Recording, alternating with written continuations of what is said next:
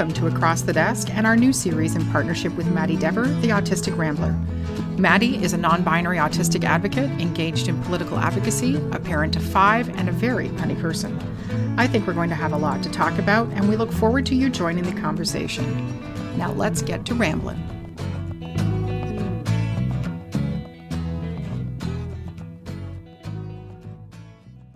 And welcome to the podcast. This is Maddie Dever and Elizabeth Booth. We are together, the Autistic Ramblers.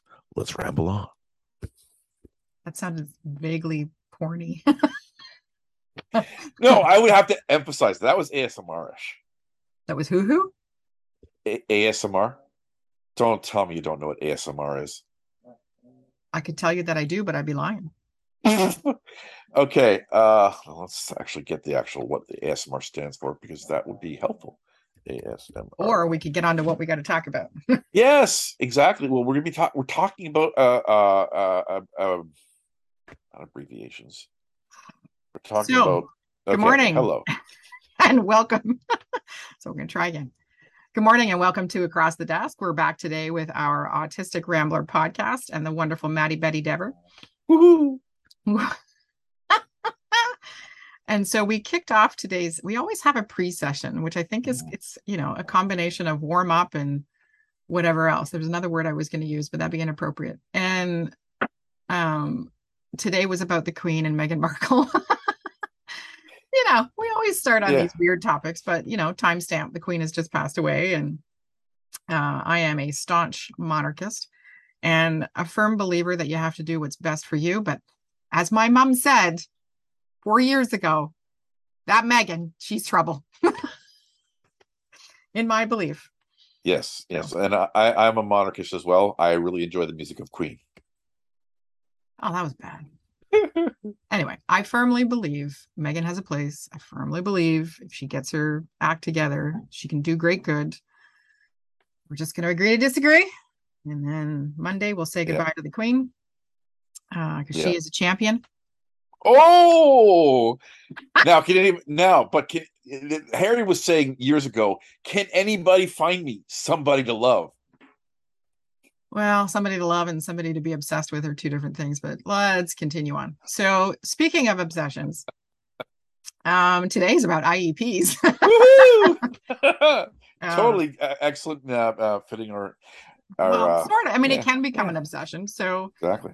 IEPs are individualized education plans. I have to cough, so fill some space for a second. All right. So I uh, IEPs are the the document, the The Bible. the Bible of how a school needs to accommodate the needs of your child. I will. I will read what's written from the Hall Yeah. School Board, which is is a is a doodad. Oh, I've I've got the Ontario government's one up here too, so we'll see Oh. if they match. You're fancy. Seventy-two school boards doing things seventy-two different ways, Oh, only in today's Ontario education system. Don't even get me started with what's his Stephen Lecce. Um, individualized education plan. An IEP is a written plan to help support student learning and achievement. It is a working document which describes the strengths and needs of a particular student, as well as the special education program and services the student is receiving within the resources available to the school board. The IEP summarizes the following assessment data, student strengths and needs, accommodations, in this case, uh, accommodations and strategies that will help the student access the curriculum and demonstrate learning, special education services provided to the student, annual goals, program modifications, and alternate programming, and a transition plan for appropriate post-secondary activities such as work, further education, and community living. Um, blah, blah, blah. So IEP consists of three phases developing the plan, implementing the plan, reviewing and updating the plan. Parents are supposed to be involved and you go in for consultation and whatever. Yeah. And that makes it sound really simple, but it's not. Um, Yeah, yeah. So, what it says here, just to we'll, we'll stick with the process for right now. Beginning with your I'm child's strengths and needs is an important first step. You can help by obviously, this is written to a parent audience, including your child in the discussions, telling the teacher what you hope your child will accomplish this year, you know, hopes or wishes without a plan, sharing information about your child with the school. Now, we'll start picking that apart because by the time you get to the point where you are able to implement a formal or informal IEP, if you're anything like me as an autism parent, you have gone through scads and gadzooks worth of assessments of your kid. Mm-hmm. For my son, started in nursery school and we had all kinds of staff And then we were working with the Reach Out Center for Kids and got assessments there. And then when he was five or six, we got sent to ErinoakKids and got assessments there. So when they talk about um, telling the teacher what you hope your child will accomplish this year and all that kind of stuff, that's nice. that's pretty. However, what needs to be included in that conversation are all the myriad and sundry conversations you've had with the speech therapist and the occupational therapist and potentially the physical yeah. therapist and the behavioral therapist and the general practitioner and the educational assessments and the whatever. So yeah, the sorry, disconnected community, the disconnected community team. I tell you, I mean, I am shocked. I am not an alcoholic having survived. like, yeah, I know. So, an informal IEP is where you begin to identify that your child is struggling in school. Mm-hmm. Nobody can quite figure out what's going on, and you may not have gone on the journey of 6 million people talking to you about your kid. But the school recognizes that they need to do a few things a little different. So they start the informal IEP, individualized education plan process. The challenge with an IEP is uh, an informal IEP is that teachers technically don't have to follow it. And the school can't really enforce it. An informal IEP is usually in place when there's no formal diagnosis or you're still going through testing or you just recognize that a little bit of support is needed or whatever. So it's not a bad place to start. Yeah. But, you know, where the fun begins is is the formal IEP process. And I have so many dead trees in my house covered with IEPs. It's uh, yeah. Uh, I I and I have you know uh many many you know bits of my bits bits of my hard drive. Um, I did I did a Google search because uh, I use Google Drive uh, yep. where I store most of my important stuff, so that when hard drives die, I don't have to worry about it. Um, and I, I was pulling out a lot of the IEPs. So oh, I'll, I'll, back up. I'll back up a second. My my uh, one of my teen daughters came to uh, came to me. We had we had a conversation after the first day of school, and she said like she really really wants to be you know she's been thinking of the things that she actually needs to that would help her in school. Amazing. and she wants to be part of the uh you know developing the iep for her this year. And so she wants she wanted me to actually she needs to see what it looks like so in her head to know what you know so, so she can know what she can ask for. Like there's there's what you need and what you can ask for. And they don't always correlate in the education no. system.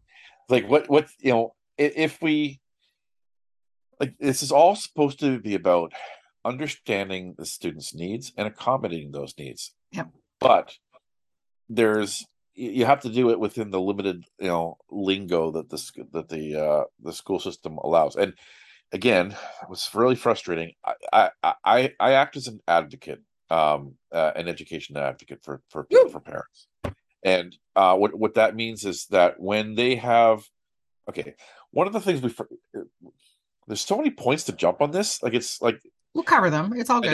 All right. So the whole process uh, starts with you see a kid has a uh, your child has a need, or the school sees that your child has a need, and you know you can do an informal IEP. But once there's a once there is a um, uh, a diagnosis uh, of, of any sort, then you, you go through a process called the IPRC, which is the oh, yeah. uh, in, individual uh, placement and resource something or others. I forget what the C stands for. Acronyms. Oh, oh, actually, I have that right here for eh, IPRC is come on diagnosis, uh, not diagnosis.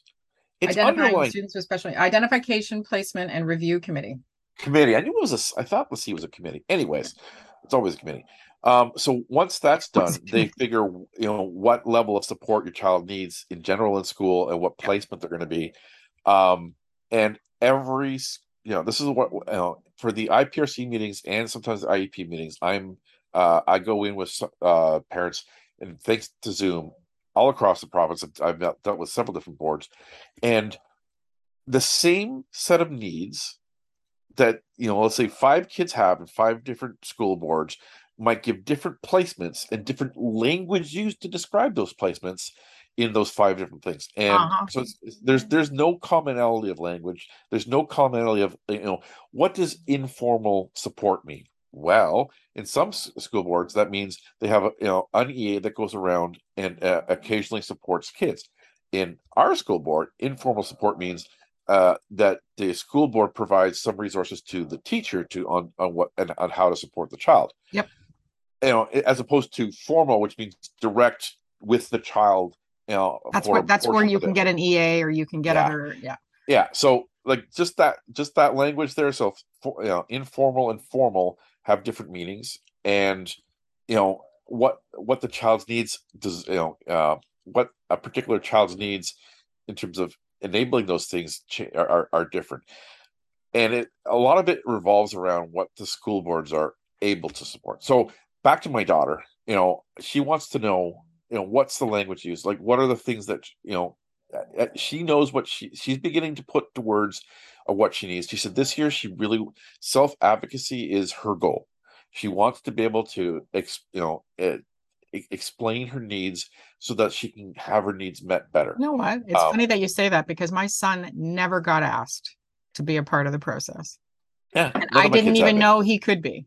Yeah none of my kids have been you know she's saying this year nope I need to be. Well done. Because yeah. I wish that had been an option. Because who am I to decide what my son oh yeah works for him and whatever, whatever. Yeah. I just found the whole process. So I understand the process. And don't get me yeah. wrong, I realize there is some value in the process. But what I think is going to evolve out of this conversation, Maddie, is that the individual who the IEP is being developed for must be a part of it. Now, yeah. when they're five, okay, that's yeah. one thing. But you could ask, do you like it when the bells go off? Do you mm-hmm. like it when you go to gym? Yeah. Now, the reason I bring up the gym thing is that because had I realized Thomas could be a part of the process, um, his grade one would have gone much different because he had been diagnosed with hyperacuity, um, really, really good hearing. And they were putting him in a gym combined with two classes with screaming girls. And I'm a girl, so I get it. And throwing balls and whatever. And it took them three months to tell me that my son would stand in the corner with his hands over his ears.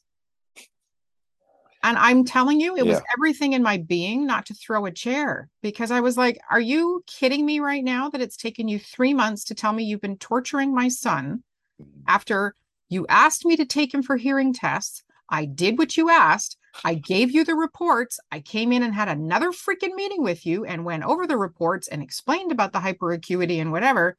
Yeah. And you put him in a gym with 60 kids. Yeah and screaming and balls and echo. Yeah. They wouldn't look and, at me. And and the interesting thing is, you know, um the understanding of the complexities of sensory challenges.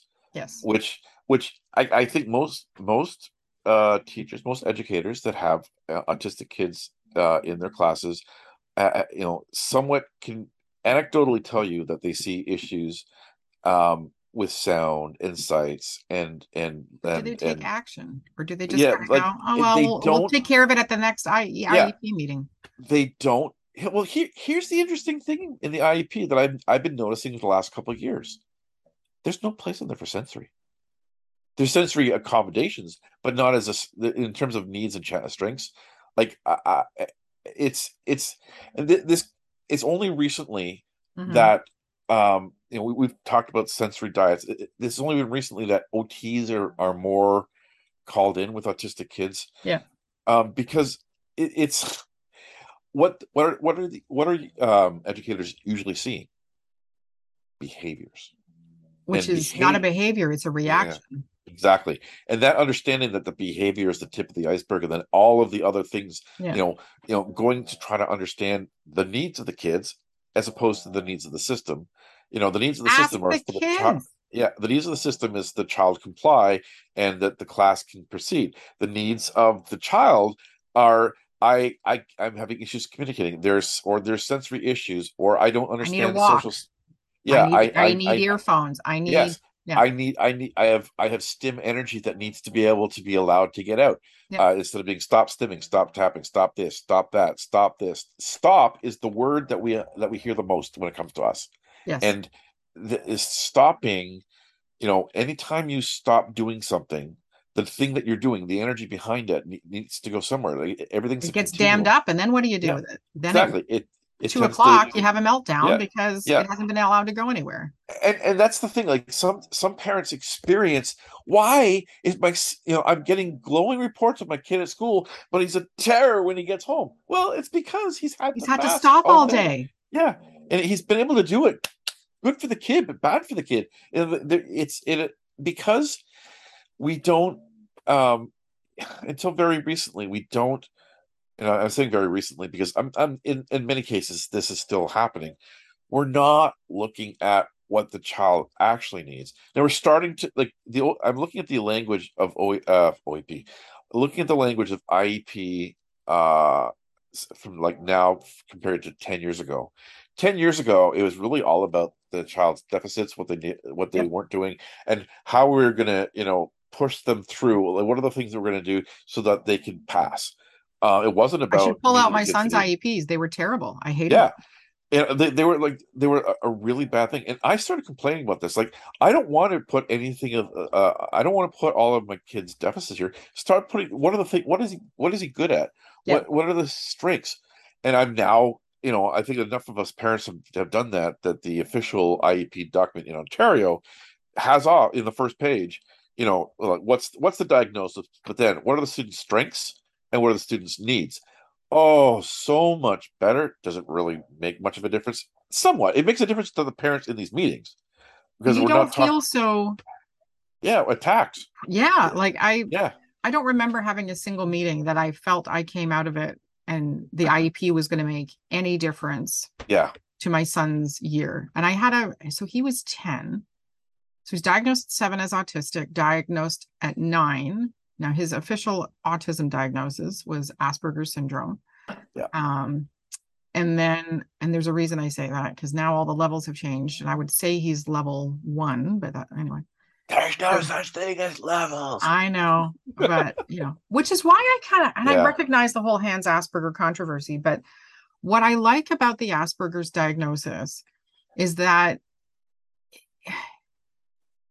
there are many more positive things attributed to an Asperger's diagnosis yeah. that yeah. should be attributed to autism in general. Yeah. And so it was a way to kind of get around the autism diagnosis without I know, but yeah. you know, it, we ran into so many people that were like, autism "Oh, lottery. he's autistic." And, I know. But if you said he has Asperger's, oh, that's okay then. Yeah, this is why I, I this is why my my biggest thing that I I really wish we could get to is you know we look at supporting needs instead of labels because yeah. you have one child that has you know uh that, that fidgets right they they could be autistic they um they could uh, have tourette's they could have adhd, right and any of those three things my son's the, got the, both whoop, whoop. The, the neat. Oh, all right, he's leveled up. like Donkey Kong. I, I, yes, I, I am at level thirty six of my autism. oh. Right. Autistic, I'm, I'm, yeah. I'm I'm I'm ready to give I'm ready to give a whole uh, uh, uh string of all the things I'm interested about one topic. Woohoo! All right. Oh, he was Which, really good, honestly. I mean, I know yeah. we're jumping around, yeah. but he was really good about that. He yeah. he never got stuck, and I think that's so there's positives and negatives to the way autism presents in my son. Mm-hmm. And that he is very amenable He's very malleable um, when he was little. So he was very accommodating and he wasn't masking because he continued to do the behaviors. So I'm in no way suggesting that he would change who he was or whatever, but he was easy to interrupt. So if he got stuck on something, it was easy to divert him and not have a meltdown. Uh-huh. And so, but the problem with that, so there's a flip side to that little nugget, is that um, he was too easy from an autism perspective for the school board or the schools to manage him. So they would keep removing services and mm-hmm. they would keep yeah. taking because, well, he's doing really well. He's doing well because I work like a freaking nut job. Yeah to help him learn these things and you know work with you and whatever whatever nothing you're doing is helping the situation just fyi yeah and so that's the deficit is that yeah when the child is managing um and and if if god forbid they exceed the iep yeah. the challenge with that little development is that the next year well he didn't need that yeah. he didn't need that last uh, year exactly yeah. And it's like, okay, but this the, is a new year and he's grown and his brain has changed yeah. and new things are coming up. So what's that got to do with it?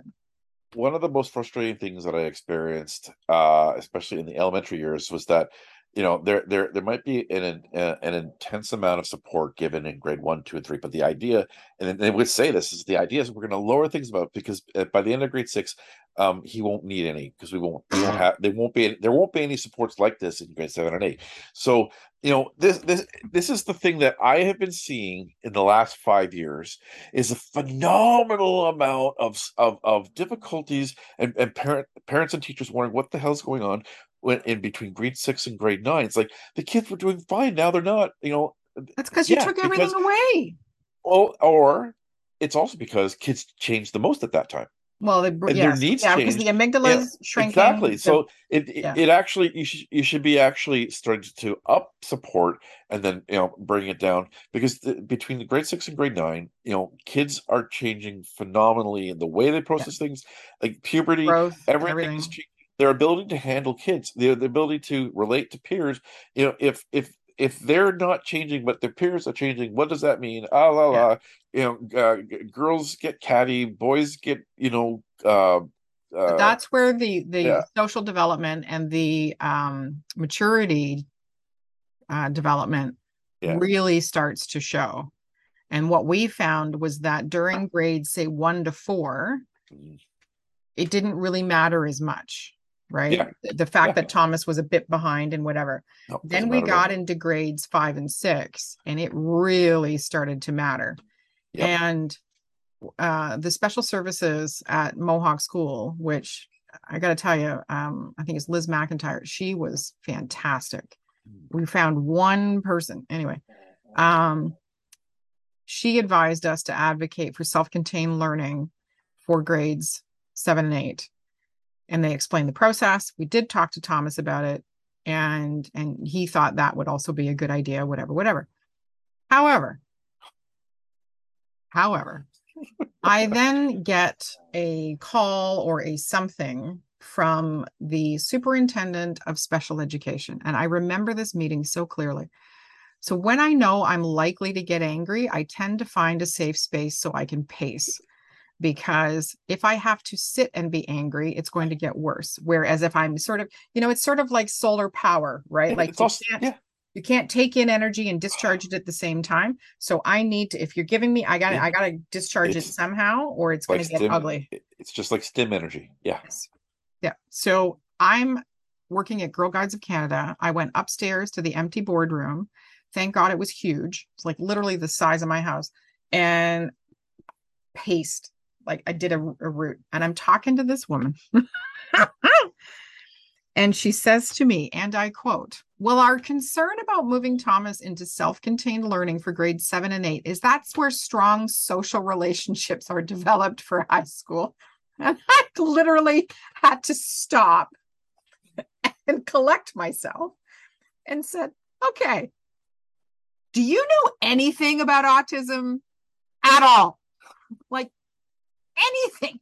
Give me a nugget because well as a matter of fact i i do and i you know i have this and i have that and i have the other i said okay If you did, then you would understand that the social is the biggest problem. We take care of the social by Friday night family swims, and we have a skating club, and he's in Cubs and scouting, and he's whatever. What he does not need to worry about is managing 30 hormonal 13 year olds as he tries to onboard his academics and what have you. Then I had to go in front of a panel and defend our decision to have Thomas admitted to the self contained learning for grades seven and eight. And so the principal was there, and the special resource person was there, and then I was there. So they say their pieces and, you know, all the statistics and data and the blah, blah horseshit. Yeah. And the lady on the panel looks at me and she says, So, Mrs. Plouffe, do you have anything to say? I'm like, As a matter of fact. and the special resource person and the principal literally were like sitting, they kind of went, Huh. it's like it's like it's like the meme of Homer going into the into the bush. Yeah, that's just the blast radius. They were like, because yeah. they were waiting, right? And I said, I said, I said, come with me on a little, you know, journey for a second. And I said, um, do you remember your first day of work? And they were both looking at me. I said, you walked in and you didn't know who to talk to and you didn't know where the coffee machine was and you weren't sure about breaks and all that kind of stuff. I said, but over the course of weeks and days, you get to know the lay of the office. You get to understand and know your coworkers. You know you don't talk to Sally before she's had her coffee. You know you don't talk to mm-hmm. David before he's, you know, answered his emails or whatever, whatever. And you learn all of that stuff. And eventually the first day disappears and you don't have to worry about it. And they're like, well, yeah, yeah, yeah. I said, so that first day is my son's life every day. Every day he has to walk in and relearn mm-hmm. social dynamic of the classroom. Every day he has to walk back in and relearn, you know, what the teacher's doing, what the routine is, and whatever. I said, every day is a first day for him for months not weeks. I said, so he needs to be in a situation where that first day doesn't last for months. And we can focus on his academics and we can focus on his strengths. And he can, in a safe environment with only 12 other kids, learn social skills and not have to navigate 30 relationships with 30 different people every day. And to her credit, the lady on the panel cried a little. And I was like, I said, get him out. Like, I don't give a crap what his IEPs have said. I don't give a crap that you think he's handling the day well. He comes home and he's a hot freaking mess. And he's got to go for a nap because he's had to navigate 30 relationships with 60 different people and whatever. And I'm like, yeah. I, why does he I, I think, do that? I, I think so many autistics um, come home from school or work or whatever the thing more exhausted than the average person because there's just so much to process, so many the things. First day to, every day. Oh my god, yeah. I mean, it's like you just have one small change in an environment, and it it means that you have to sort of you know figure out what to do. Oh, and like supplies, supply teachers can be the uh, worst days because well there's a change they don't know about the iep either. Yeah exactly. There's a you know and and it could be all kids change when there's a supply teacher. So it's not just like the supply teacher changing is the thing. whole energy in the room. Sorry about that. I, I breathed in too much air. Um silly rabbit. I know. Second. Water. No and i i gotta water the rabbit i mean I think that happens for everybody is that all it takes is one person to change the dynamic. And if you've gotten into a rhythm, then it becomes something that you don't have to manage as much. And your energy isn't as drained at the end of the day because yeah. it has eventually become habit, it has become known.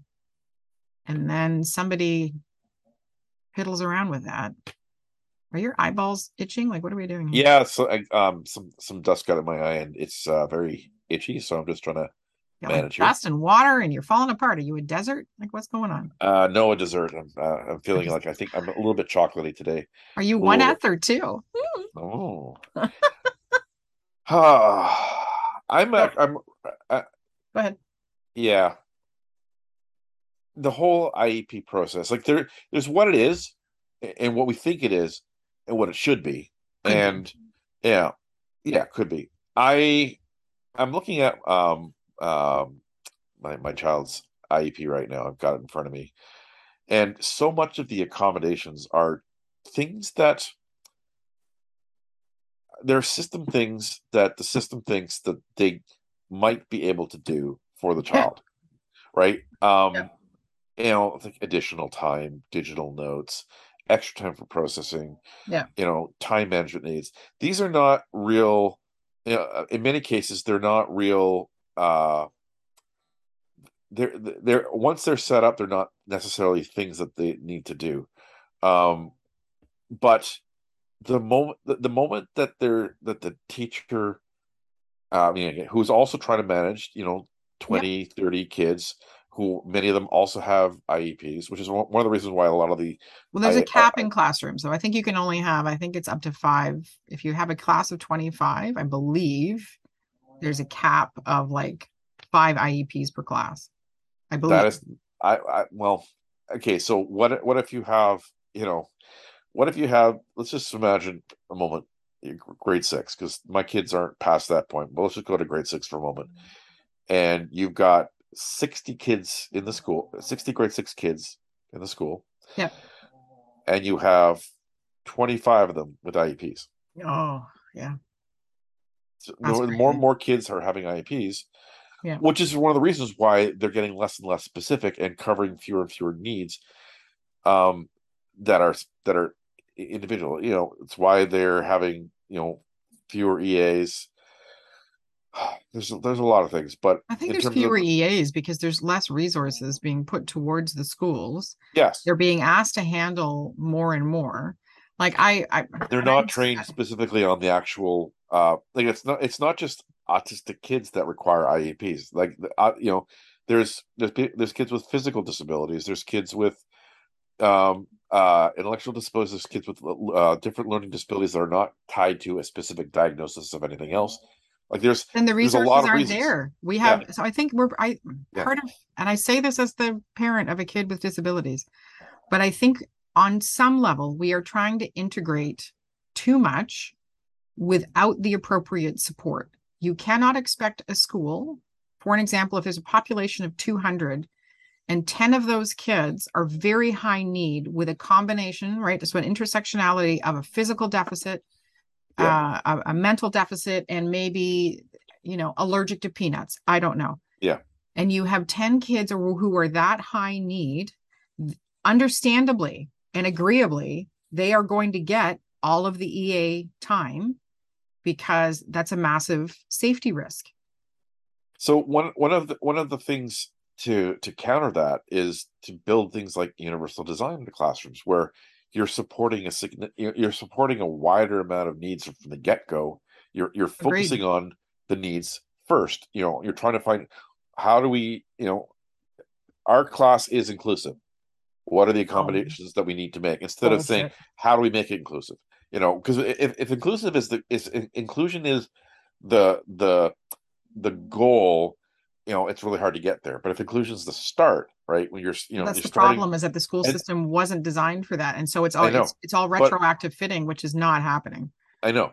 But there are there is a move right now uh I'll, I'll, we're training we're training educators uh on on autism but we're training them on inter uh on universal design as, yeah. as, as part of that um you know, hopefully, you know, within a couple years, we'll have a, a, good amount of of teachers uh, and and EAs and, and all the all the educators yeah. that will have a sense like it. You know, you're trying to learn about autism specifically because that's important, but there's you know.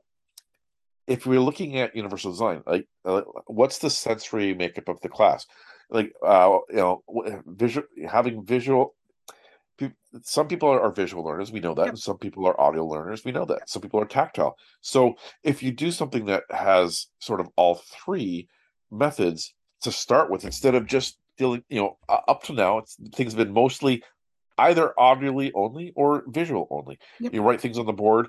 So knowing that kids need different you know and some kids need tactile some kids need to fidget the more you bring that into the classroom to start with you know it works con- for everybody then then the, the need yeah. to do specific individual accommodations um first of all it's it's lessened but it's also not as not as difficult to add on to what's already there and so it's eh, what it's it's an attitudinal shift not necessarily yeah. it's it's it's investing a little bit a little bit it's fixing perception but you're getting yeah it, it's this the problem that we we face that we've faced as parents of, of kids who have whose needs need to be accommodated in school because you know and i'm just going to say this right now i hate the term special need and almost uh, you know the vast majority of of those of us who are disabled hate the term special anything. As you should. Yeah like you know because the connotation thoughts, is not positive. yeah, exactly. There's no there's no good we really need to eradicate special education and call it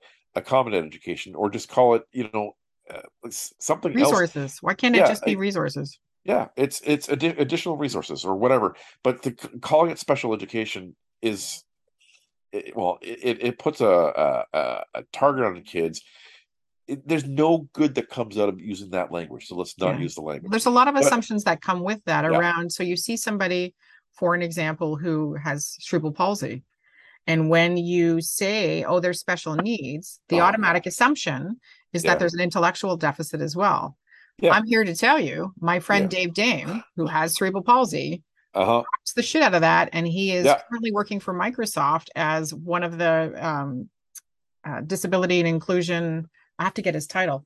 So when we work hard to change that, and it's so funny that you say that, Maddie, in a positive way. In that, part of what we do at Spirit Careers Canada, part of what has evolved, which was not our intent at the beginning at all, but we're getting there we're, we're becoming the it for this is um, autism and advanced manufacturing and trades and working with employers to to understand and address and and get rid of their assumed biases around the risk of having somebody who's autistic in the trades or on an advanced manufacturing floor or what have you.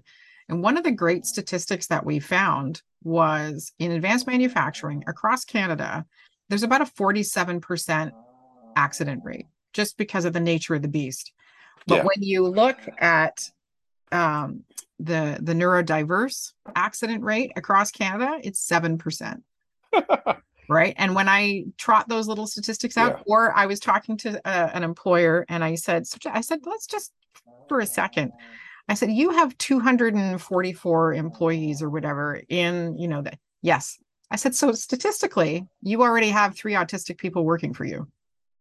You should have seen his face. he was like, snuck in. what? What's going on? I said, and you haven't had a single request for accommodation. You haven't had a single request for whatever. I said, here's the other thing to consider. When you have an employee, neurodiverse or neurotypical, who comes on the job and asks for a smoke break, that's an accommodation. Yep. And he's like, well, no, that's, I'm like, yes, it is. Especially yeah. if they ask to take an additional break or whatever. Every time you say yes, yeah, that's an accommodation for an atypical behavior in your workplace. So, what's the difference between that and somebody asking for instructions to be written down or delivered a different way? Yeah. And when I was an instructor, what I did with my students was take them through uh, an assessment to find out whether they were visual, auditory, or kinesthetic in their processing for learning. Yeah. Did all of that. And, and they look at it and they're like, Mrs. Plouffe, so how are you going to use this? Yeah. So I'm not going to use it. What do you mean? I'm like, I already teach you auditorily, visually, and kinesthetically. That's why we do flashcards. That's why I put stuff up on the board and talk to you about it. That's yeah. why I lead discussions. That's why you have study notes. I said, but you need to know how you best learn. And I think that's what an IEP doesn't do. Yeah, it exactly. doesn't empower a student to know their strengths and to know yeah. how to learn, which would really help. Yeah. And this is where, you know, um, going back to my daughter who wants to take this on, You know, I, am looking, raw. I'm looking, I'm looking at her her IEP from grade seven and oh, I mean, it, it it's uh, is it really helpful? I mean, it talks about it talks about strengths in you know IEP words. It talks about needs in IEP words. IEP. and I, IEP lingo. Yeah, it's it real. It's really if you wanted to play bu- uh, uh, uh, buzzword bingo, my God, you just read things off an IEP and you'd you'd, you'd win oh, bingo yeah. really quickly. I hear you. Um, but it's you know, does this provide a path to you know her needs and what where like, her goals, right? Yeah. And that's what like it's. I'm looking here. You have learning expectations, teaching strategies, and assessment methods.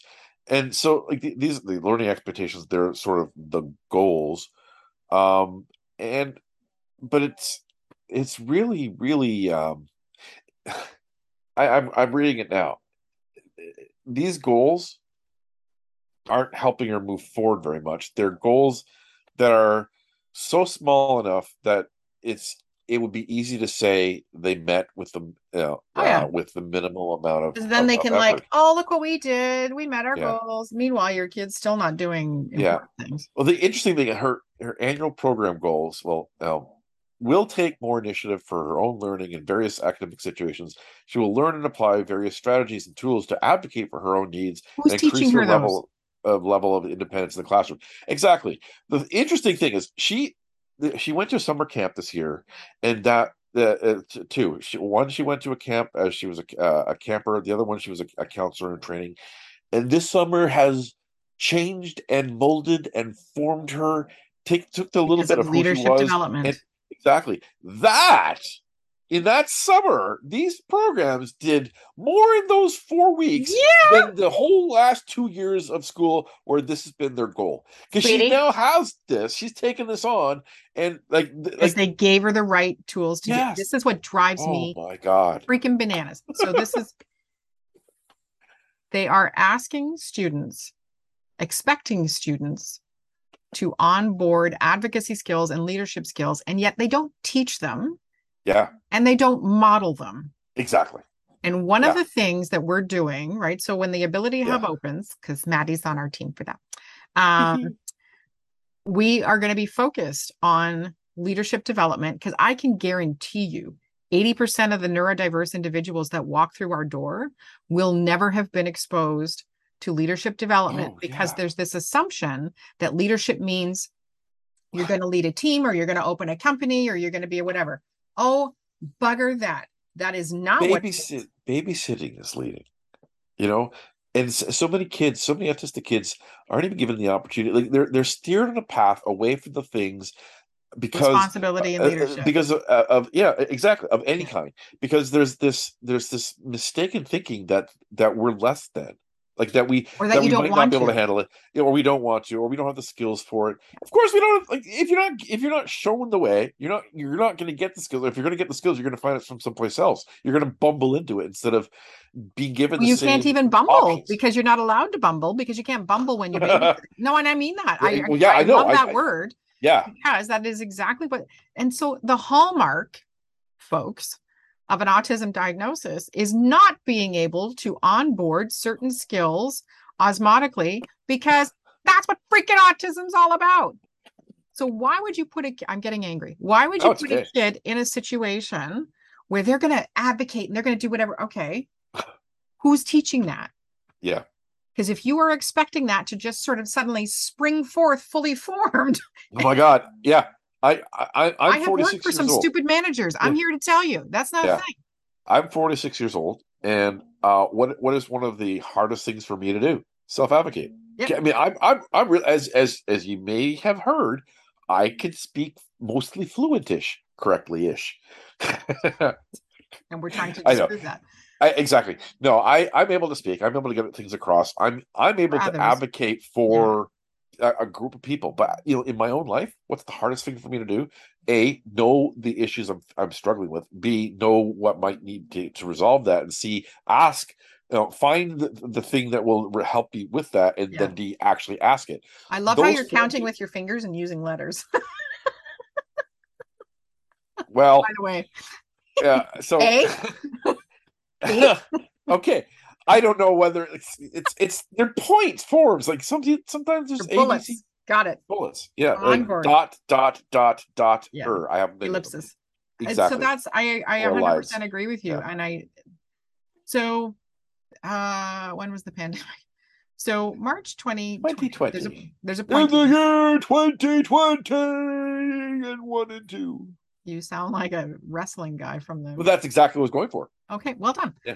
Um. So March 2020, I was supposed to head to Florida. I had completed my John C. Maxwell leadership and, mm. and personal development oh, uh, yes. coaching designation. Mm-hmm. And so, why did I choose John Maxwell? There's a point to this because What's that? Strengths based leadership.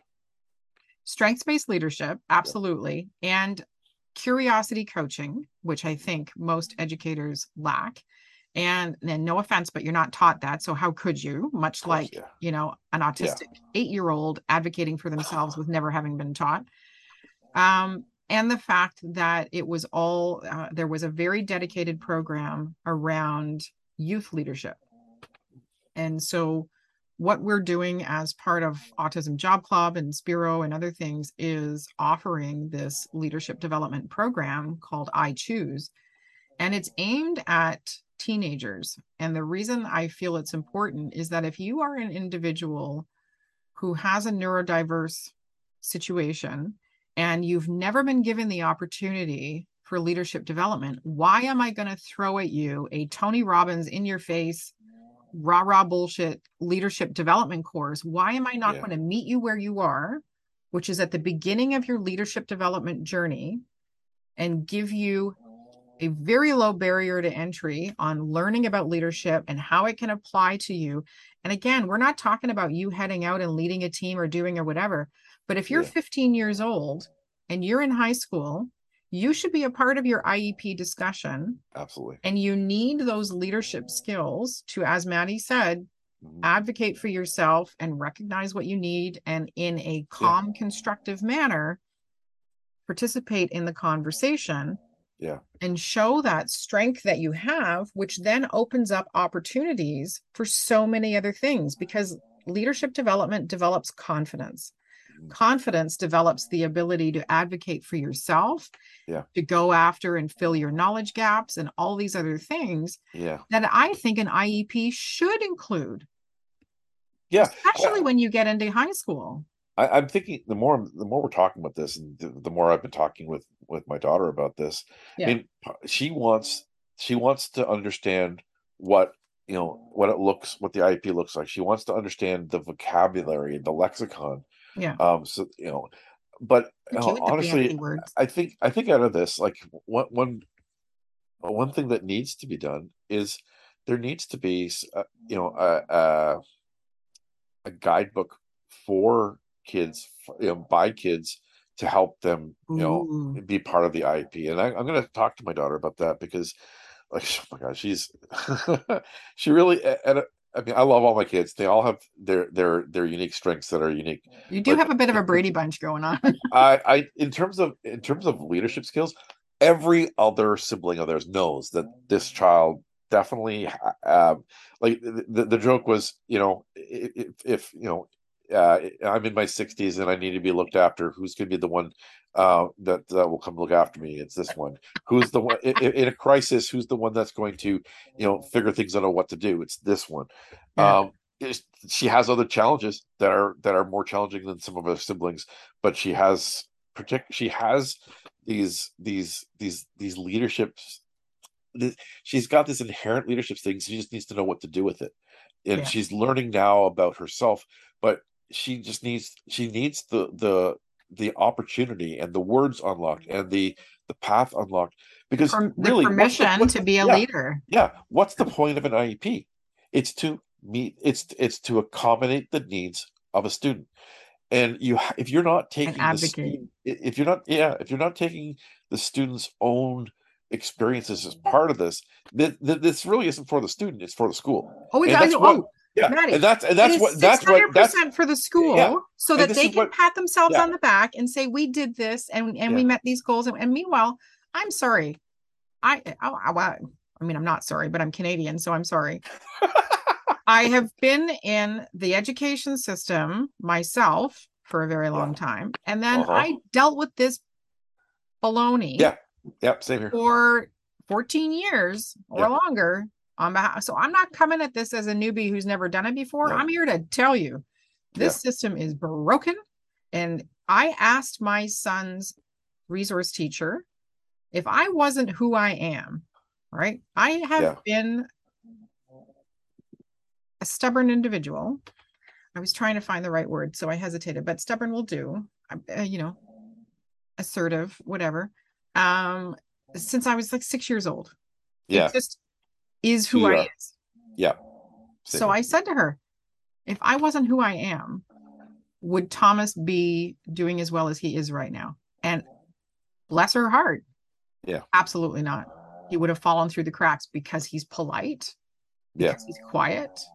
Because he can manage and you know whatever whatever there was i was absolutely gobsmacked that if i didn't advocate for my kid and set that example of advocacy so now as I say this out loud, I just put it together.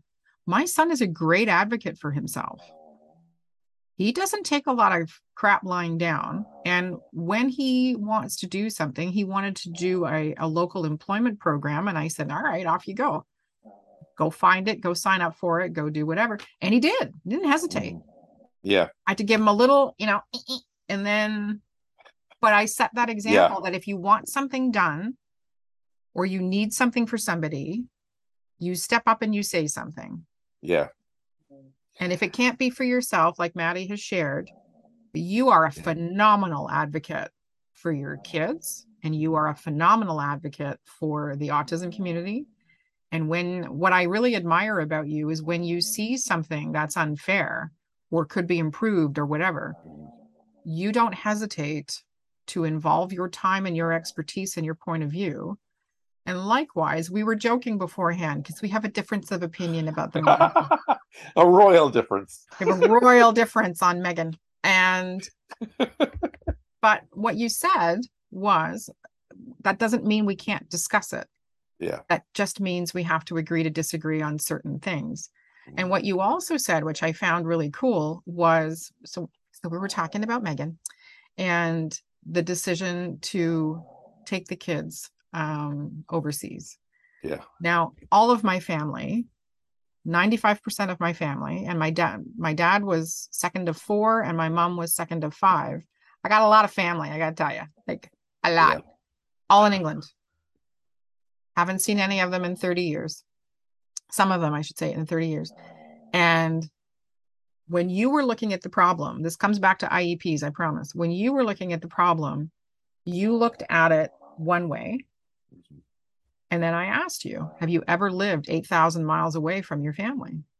Because that's what's happening now yeah. with Harry and Meghan's kids.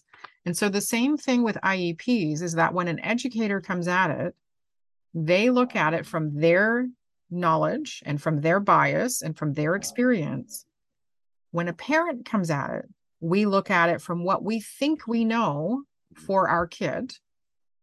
What we're forgetting for the most part is to ask the person who it's affecting mm-hmm. on some level, five years old, you can ask, yep. you know, when you're sitting for too long, how does that make you feel?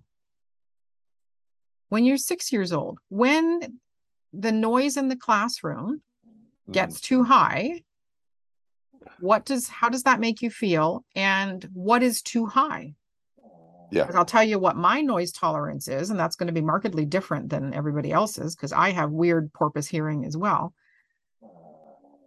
When you have to get organized in the morning and you arrive at school, how does the confusion of all the lockers slamming and all the people coming in, like, how does that affect the rest of your day?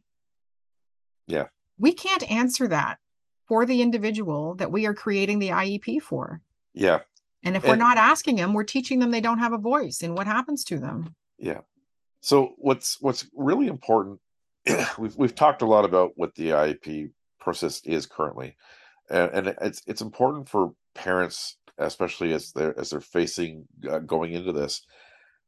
Right now, the IEP is about the system um how using the system and system words and system experiences yeah. to meet the system uh how how the system can meet the needs of the kids instead of how yeah. um I'm, I'm losing my thought here but the, the, the no, I understand what is, it's it's yeah. more about managing the resources that the school has exactly. available to help with accommodations for a kid versus creating a plan to develop skills with the child and or you know and i say child all the way up to 18 yeah. right? Because this iep the, should continue into school. Well you know, whatever.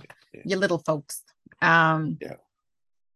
and i think it becomes more about this is what we can offer and these yeah. are the resources we have versus actually i think what happens is they get caught in a certain way of doing things it was my experience and they yeah. get caught up in their their perception of the diagnosis that your child presents with yeah and they get caught up in what they believe are reasonable expectations and i can't tell you the number yeah. of conversations and if you've been listening to us for a little bit we're going to be wrapping up soon yeah. you'll know i'm i'm not a fan of other people's expectations taking away opportunities from my child and when you don't involve your child in the iep process you teach them and they don't have a voice. Yeah. You teach them that their experience doesn't matter. You teach them mm-hmm. that they have no say. You do not build advocacy skills with them. You do not build leadership skills with them.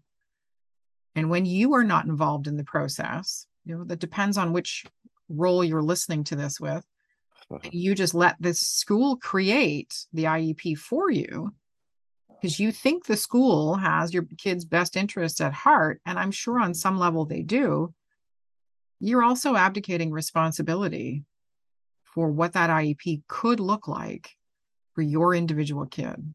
Yeah. And and the important thing is, I mean, parents need to sign off on it. So you you you if you go intentionally, you know, be you know, right now we're recording this in the middle of September. IEPs uh, tend for the school year generally get done uh, from this point to the middle of October. Um, this is a good time to ask your kids, you know, what do you like to do? What do you what do you think you're good at? What do you think you're you know you're, you're struggling with? What how do you if if you could change something about your school other than not going or yeah, more recess.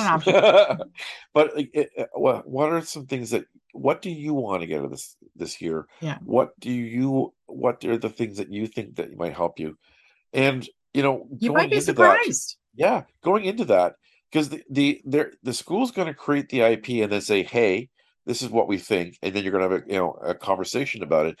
But if if you if if you go into it with your own IEP, with your own you know from List. talking with your child, you know, hopefully uh, the the end IEP is going to be somewhere in the middle, right? But it's going to definitely, you know, in in everything I always suggest centering it on the child, the child's needs. And, and reasonable expectations you know, of both things. Exactly. So when you're centering it on the child's needs, you know, no matter what, there's the child's going to benefit from that. The school thinks they do. You know that you do. So somewhere in the middle, you know, we're, can't see my eye roll, but my eyes are rolling right now. Somewhere in the middle, we're going to get there. Um, but I, it the, the whole purpose of this chat today is um, it's it's about our own expectations. You know, understanding our own expectations, seeing what our kids, um, how they see themselves, and yeah. then knowing that that we're we're trying to fit in a system that's not quite ready um, this here.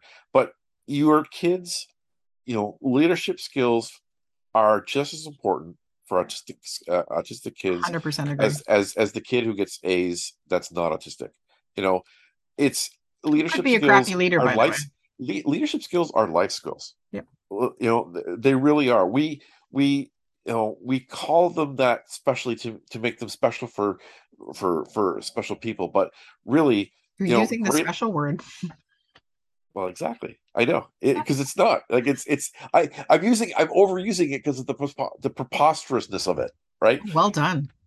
There you go. life skills are for everybody. Leadership skills, you know, they're they're they're good for everybody, and they need to be unlocked for our kids. They, need to be demonstrated to be, and modeled exactly. and made accessible. Yeah, and you know, our kids need to be stretched. Not you know, every once in a while they need to be nudged uh, in that direction. Yeah, because it's not something that the that the world naturally will nudge them to. Yeah. Um, this is where you we, can start that though with an IEP. It's a safe place. Exactly. Public school is not a make or break. Like let's be exactly. clear. Yeah. Grade one, not a make or break. No. Um, but this is the optimal safe time to demonstrate yeah. that their opinion matters.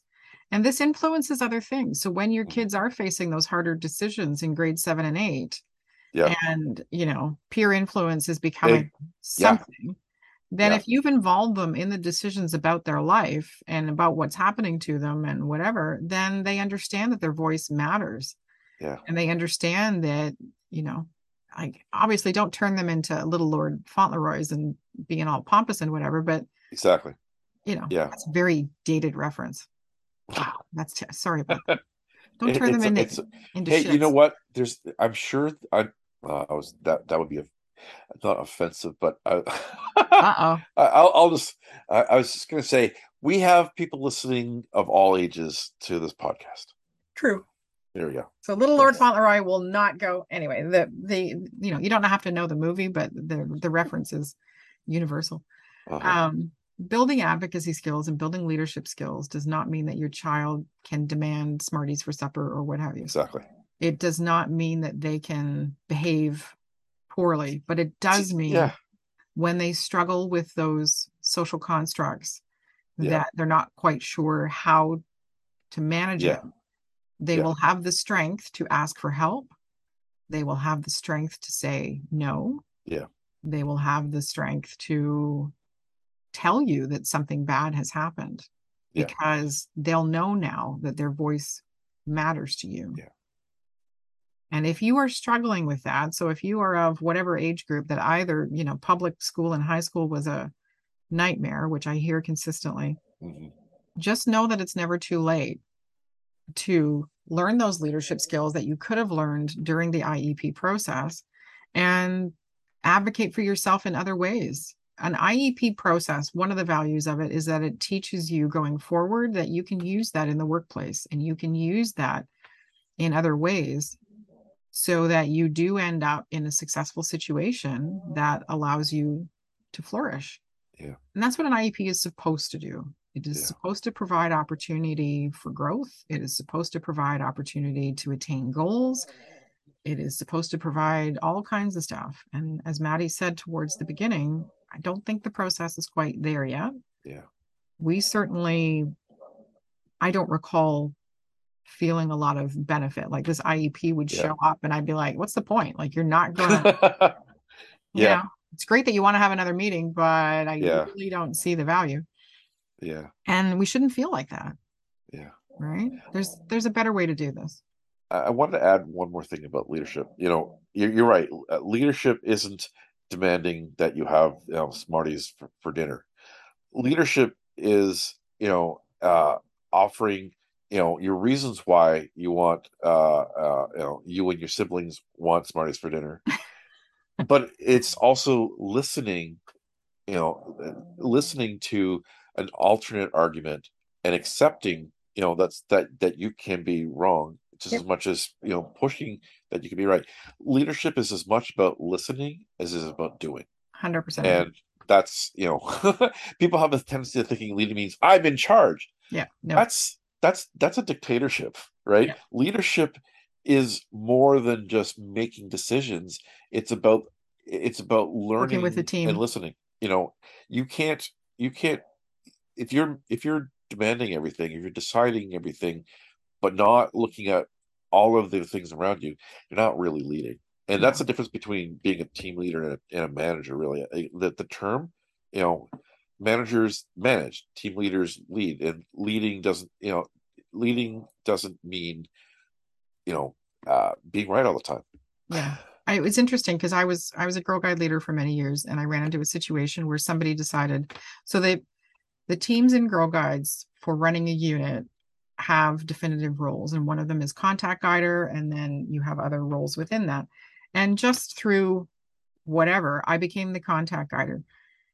But never was it a dictatorship, right? Like I, you know, I anyway, I won't go into that. It was a collaborative effort to deliver excellent programming and grow our unit and whatever, whatever. Somebody came into the unit and the perception was that contact guider was the shit. Like if you were the contact guider, you ran the unit and whatever, whatever.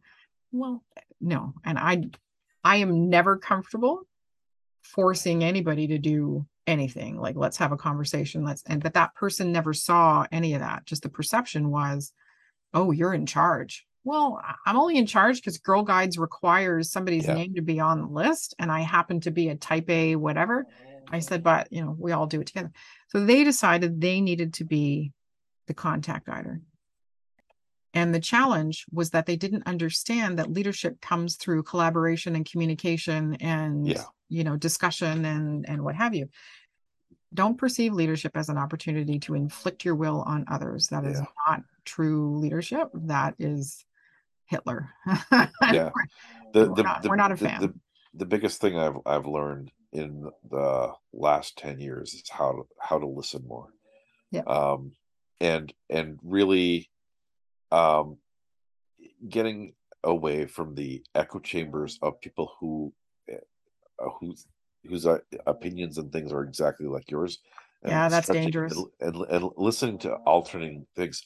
Because um i i have learned that lis- listening to other people's perspectives will help change my own, refine it. And sometimes, you know, you know, I I hear so I hear uh, an argument that I hadn't heard of before, and it makes me, you know, instead of like holding on to like, but I'm right. Yeah, I my precious, my precious opinion. I am right. Yeah, it it. I I've learned that I'm not always right. Um, it, you know, I may be right more often than not, but I'm not always right, and other people are also can also be right at different yeah. things, like that. That um, that's what we need in the all, education system. Yeah. We need yeah, exactly. to remove this unconscious bias towards I'm right and you're wrong because I know better. Yeah, that's... there's there's such you know there there are so many silos. Uh, and uh, there's the educators. Then there's the admin staff and the administration then there's the school board and then there's the union on another side of it and then there's the parent. And the parents and then the, the child. Everything should be around how do we meet the child how do we best meet the child? How do we best meet the needs of all the children? That that gets murky and lost. I mean i think everybody thinks that that's what the goal is but when you're when you're protecting your own thing and when you, you know parents are not considered co-equal um, we're not considered partners you know it's it, it's challenging. And that's that's the attitudinal um barrier yeah. that we need that we need. And i and i see it you know a lot of educators are working to you know accept you know the parents as you know as an, an equal to them in terms of what work, what may work best. And and i see, but they're they're fighting the system they're fighting the system that has like th- has them seeing 30 different unique kids uh, as well as the rules of how you should do things and the way things have always yeah. been done. But I, I'm I'm seeing that shift, and I'm and I'm really wanting to you know push that shift. It, and and I'm, I'm seeing that that we're you know uh, we're trying to you know, one of the things that the I was part of the Ontario Autism Programs uh, advisory panel back in 2019, and one of the recommendations we really had was that the school system needed to allow community supports those you know the whether the SLPs, ots behavioral analysis um uh okay. All, all right. Uh, we'll, we'll we'll we'll I'll, I'll end this right after this. Um i lost my train of thought. Oh go figure. Um sorry but i have to we, we we we said that it was important that community providers be listened to because they have the expertise of the child as well because they're working with them. Yeah. And I think I think that's that's the, that's the goal that I think we need to work on most is that all of the people involved in a children's lives have an equal understanding and should be at the table to help you know find the way to best meet the kids' needs. Yeah. And, and uh, that's that's that's one. the goal. But starting off with you got to focus on the kid. You got to ask them and see what they you know what their perspective is. And if they're teens, they should be in the meeting. I 100% agree. Yeah. We have to go, and I messaged Maddie why. Um, so I'm not sharing that with everybody, but you know. So thank you so much for listening today. What we were talking about today was individualized education plans. He's waving his hand like the queen. They are they are waving their royal fingers. Um, and they are not amused. So individualized education plans if you are autistic then it's likely you have experienced this particular cluster of weirdness. Um, and what we're encouraging is that it it should be a conversation not something that's inflicted on a kid. It should be collaborative between all of the people involved in delivering the iep to the child. And we're not slamming teachers and admins as you know whatever we just the process which must be equally frustrating for the people involved from a, a school board perspective isn't optimal. And it's time for some change and it's time for some conversation from the folks who are most impacted by it. And it's time for you know Stephen Lecce or Lecce or Litchi or whatever the flip his name is to the honorable minister of education. The honorable ding dong of anyway. Um to be realistic about the funding and the resources and the what have you. We cannot continue in this model where there's not enough resources to help all of the kids that need it. And I am not suggesting that we fine tune every little piece. That's not reasonable. But we could be doing better. And I have been in a situation over and over and over again where another child has come in who has greater needs than my son and the conversation always goes thomas is doing really well.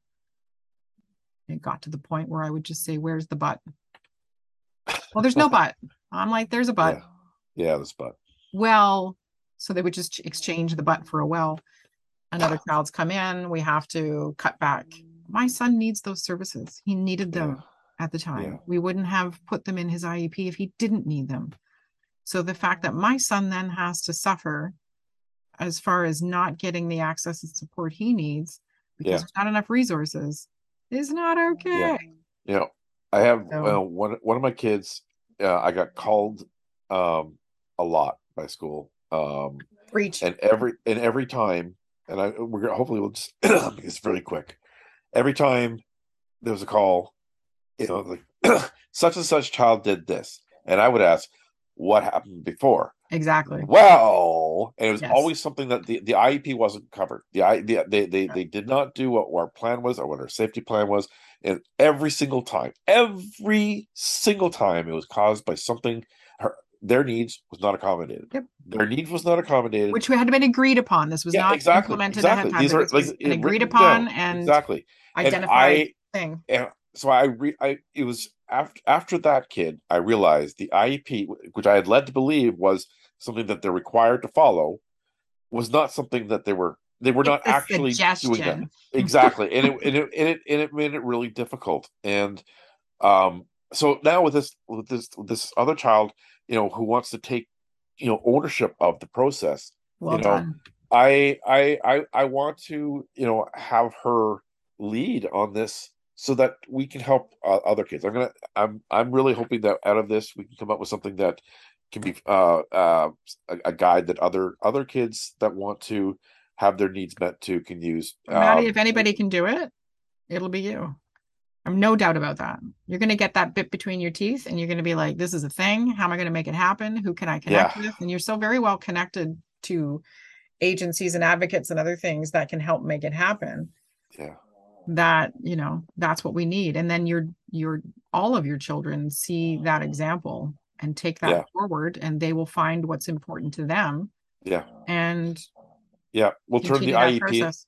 we'll turn the iep into the my ep seriously. Okay. Yeah my okay. ep gotcha. It's, it's, seriously. All right. I gotta well, get my crown out of here. Thank you very much everybody for joining us today wherever you may be and whatever listening platform you're using Yes, there's 11 to choose from, so we're good. Um, thank you so much, everybody. Our next topic is actually going to be something that we referenced earlier, which is that all that overwhelm that happens with the sensory processing when school starts. I had that, uh, and I'm neurotypical. Yeah. it's a lot of energy it's a lot of noise it's a lot of whatever and and we're going to chit chat a little bit about what that looks like the intersectionality of neurodivergent diagnoses and how that impacts sensory processing and what you can do in a school um, to help yourself. If you're in university and you're dealing with a lot of stuff you're in you got a kid in public school and you're dealing with it we're going to chat about all of that. And that's going to be next time on the autistic rambler. Absolutely. Looking forward to it. In the words of the queen toodaloo! Ta-ta. Ta-ta. cheerio. Cheerio. And shreddies too my that's actually gonna, how we. That, that's actually how our family used to. My throne's going to spring a leak. We got to go. Yeah, my, my grandmother would say Cheerio, and we'd all say and Shreddies too. And that's how we would say goodbye. Aw, that's cute. Yeah. All right. Cheerio.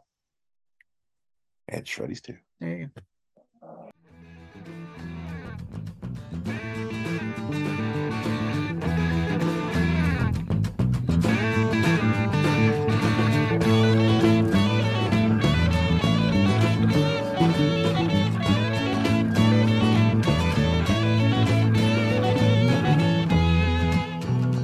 Thank you for joining us on Across the Desk and our new series, The Autistic Rambler. Please visit SpiroCareersCanada.ca to learn more about the tools we're building with the autism community, and please visit theautisticrambler.com to learn more about Maddie Dever.